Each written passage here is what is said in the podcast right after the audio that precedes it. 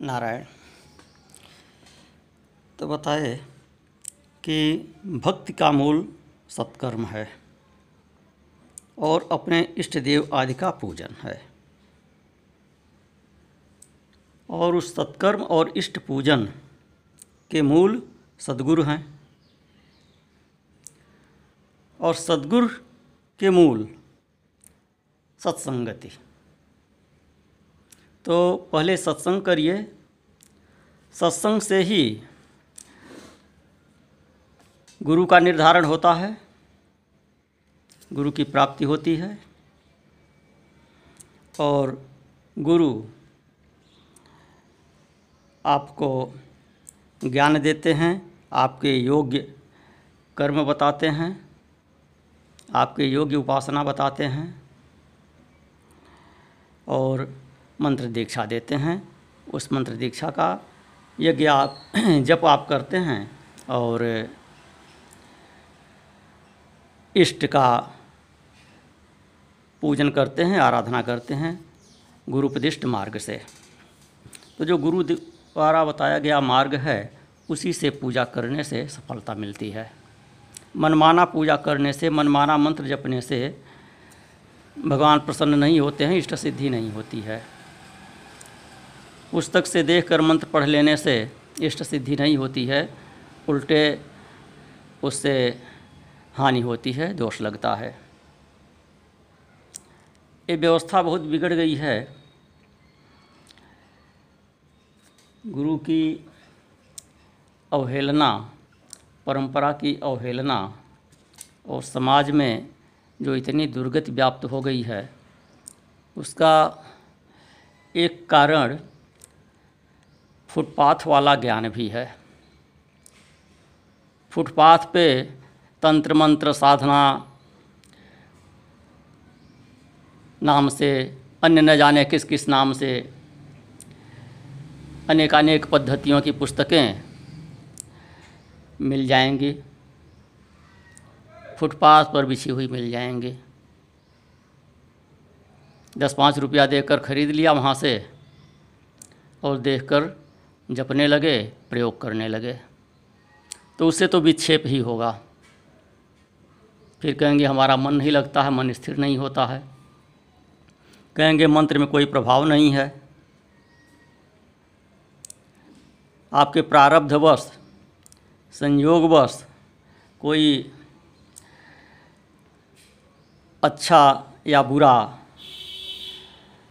परिणाम दिखा परिणाम नहीं, बल्कि पूर्व प्रारब्ध का ही, पूर्व कर्म का ही कोई परिणाम सामने आया तो उसे मंत्र का परिणाम समझ लिए।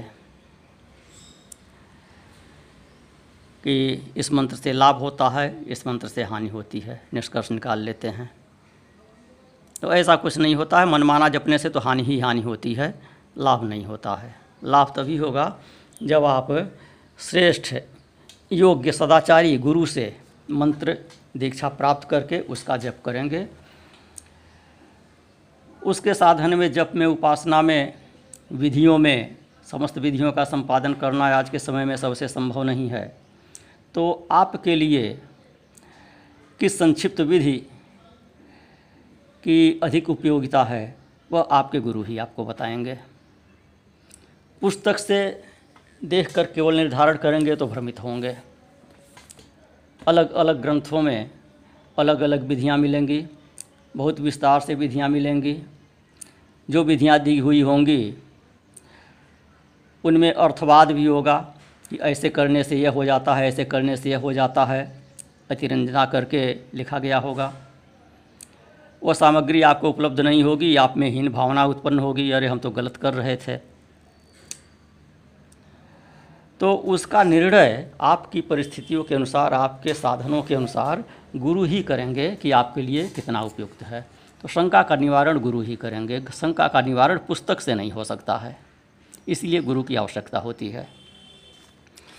तो यहाँ बता रहे हैं, भक्ति का मूल सत्कर्म और अपने इष्ट देव आदि का पूजन है और उसका मूल सदगुरु कहे गए हैं और उन सदगुरु का मूल सत्संगति है।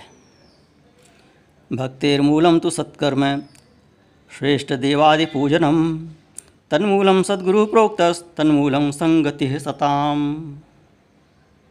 सङ्गत्या गुरुराप्येत गुरोर्मन्त्रादिपूजनं पूजनात् जायते भक्तिर्भक्त्या ज्ञानम प्रजायते। तो सत्संगत से सदगुरु को प्राप्त करना चाहिए और सतगुरु से प्राप्त मंत्र से देव पूजन आदि सत्कर्म करने चाहिए।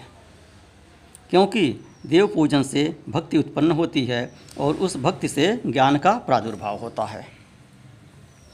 तो पहले भक्ति है, उसके बाद ही ज्ञान है।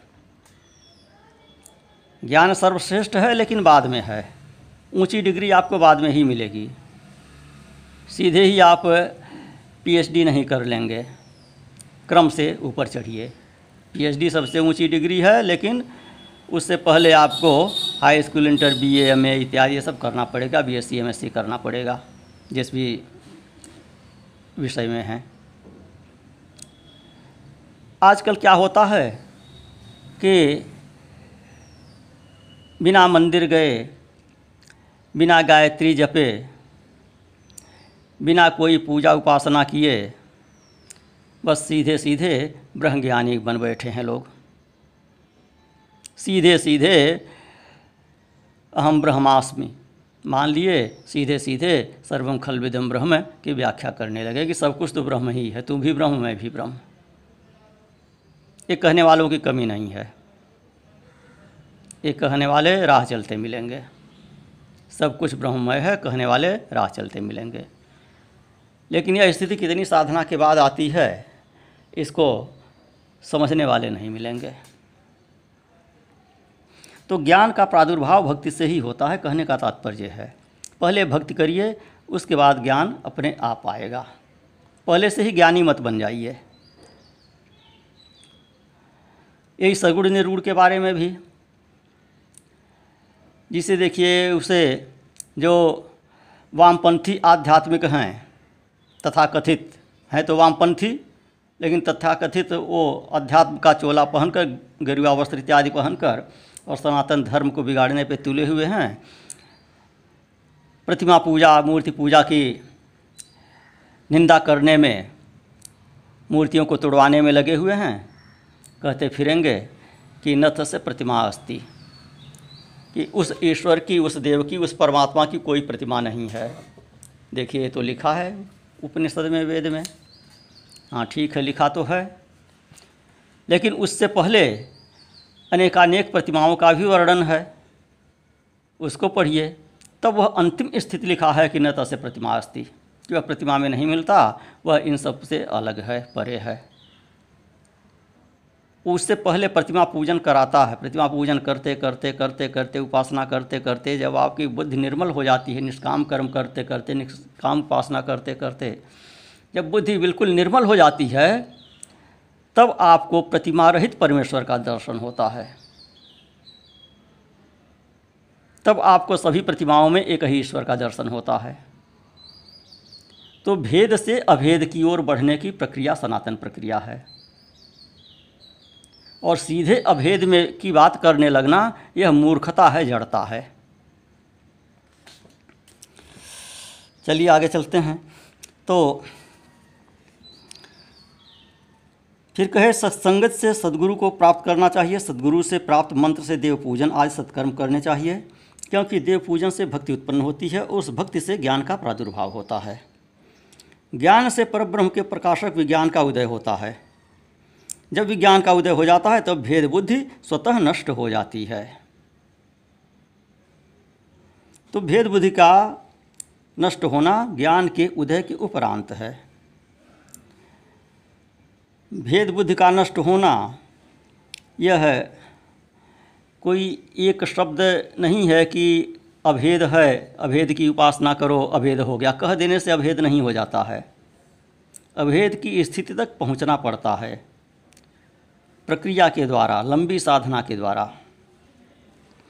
तो भेदे निवृत्ते सकले द्वंद्व दुख विहीनता द्वंद्व दुख विहीनस्तु शिव रूपो भवतसव कि समस्त भेदों के नष्ट हो जाने पर द्वंद्व दुख भी नष्ट हो जाते हैं। और द्वंद्व दुख से रहित हो जाने पर वह साधक शिव स्वरूप हो जाता है।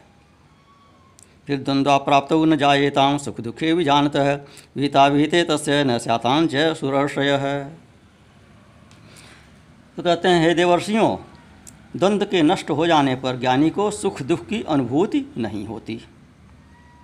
और विहित अविहित का प्रपंच भी उसके लिए नहीं रह जाता है।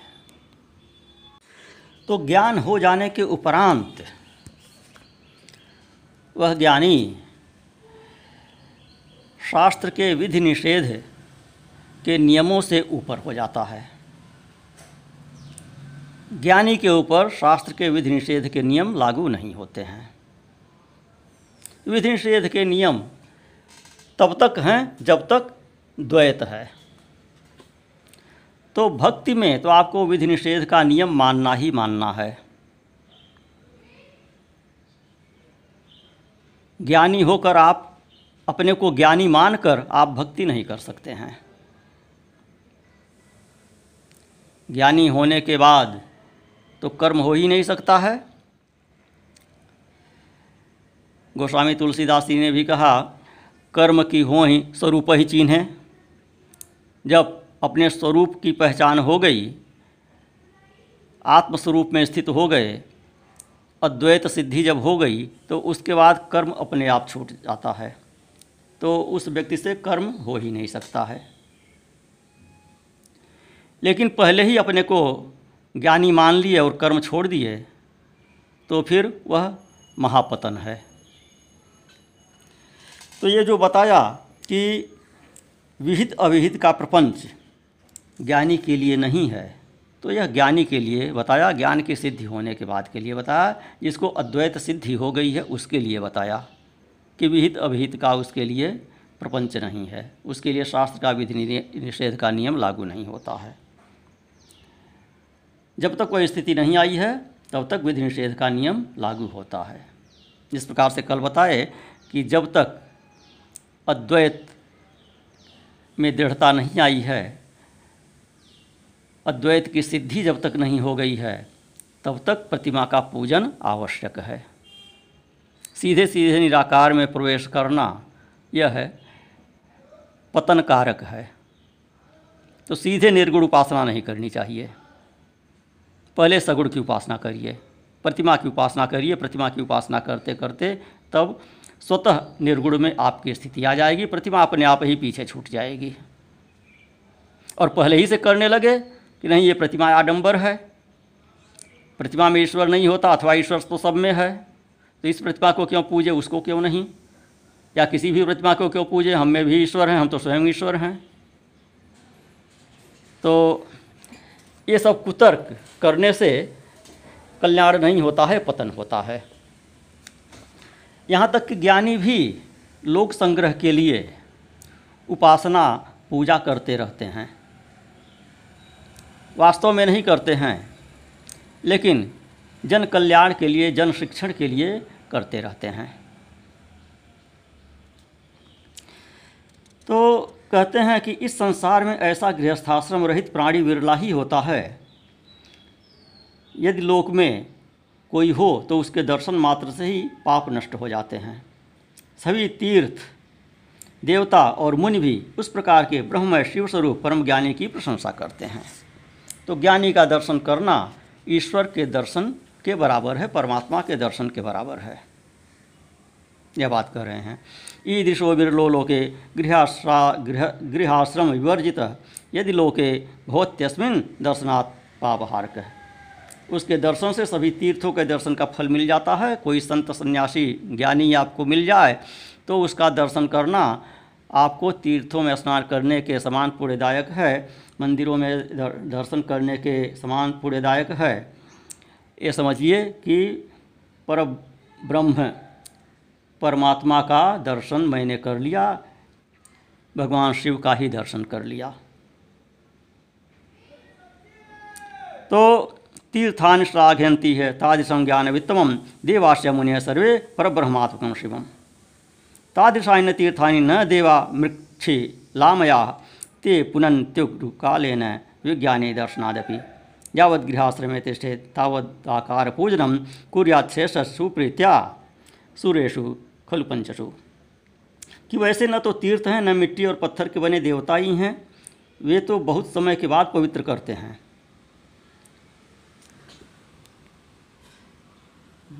कह रहे हैं कि तीर्थ सेवन और देव पूजन यह तो बहुत समय के बाद पवित्र करते हैं मनुष्य को।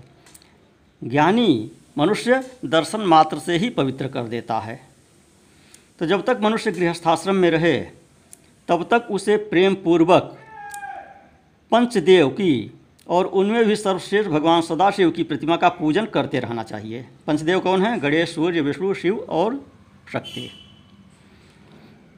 तो भगवान सदाशिव की पूजा करते रहनी चाहिए।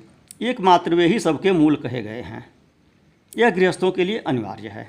जब तक गृहस्थाश्रम में हैं, तब तक आपको देव पूजन करना ही करना है। पंचदेव का पूजन उनमें करिए। उन पंचदेव में यहाँ शिव पुराण की बात चल रही है, भगवान शिव की कथा चल रही है तो शिव को सर्वश्रेष्ठ मानकर उसमें पूजन कीजिए। तो जैसे मूल जड़ के सींचे जाने पर सभी शाखाएँ स्वतः तृप्त हो जाती हैं। वैसे ही सर्वदेव सदाशिव के पूजन से सभी देवताओं का पूजन हो जाता है। जैसे वृक्ष की शाखाओं के तृप्त होने पर, अर्थात उन्हें सींचने पर भी मूल की तृप्ति नहीं होती, वैसे ही यदि अन्य देवताओं को तृप्त कर रहे हैं, लेकिन शिव की पूजा नहीं कर रहे हैं तो शिव की तृप्ति नहीं होती है। और शिव को अगर पूजा पूजन कर रहे हैं, शिव की पूजा कर रहे हैं, शिव को तृप्त कर रहे हैं तो अन्य सभी देवता अपने आप ही तृप्त हो जाते हैं। नारायण। सर्वथा शिव तृप्तिर्नो विज्ञेया सूक्ष्म बुद्धि भी शिवे च पूजते देवा, पूजिता सर्व एव ही। ओम।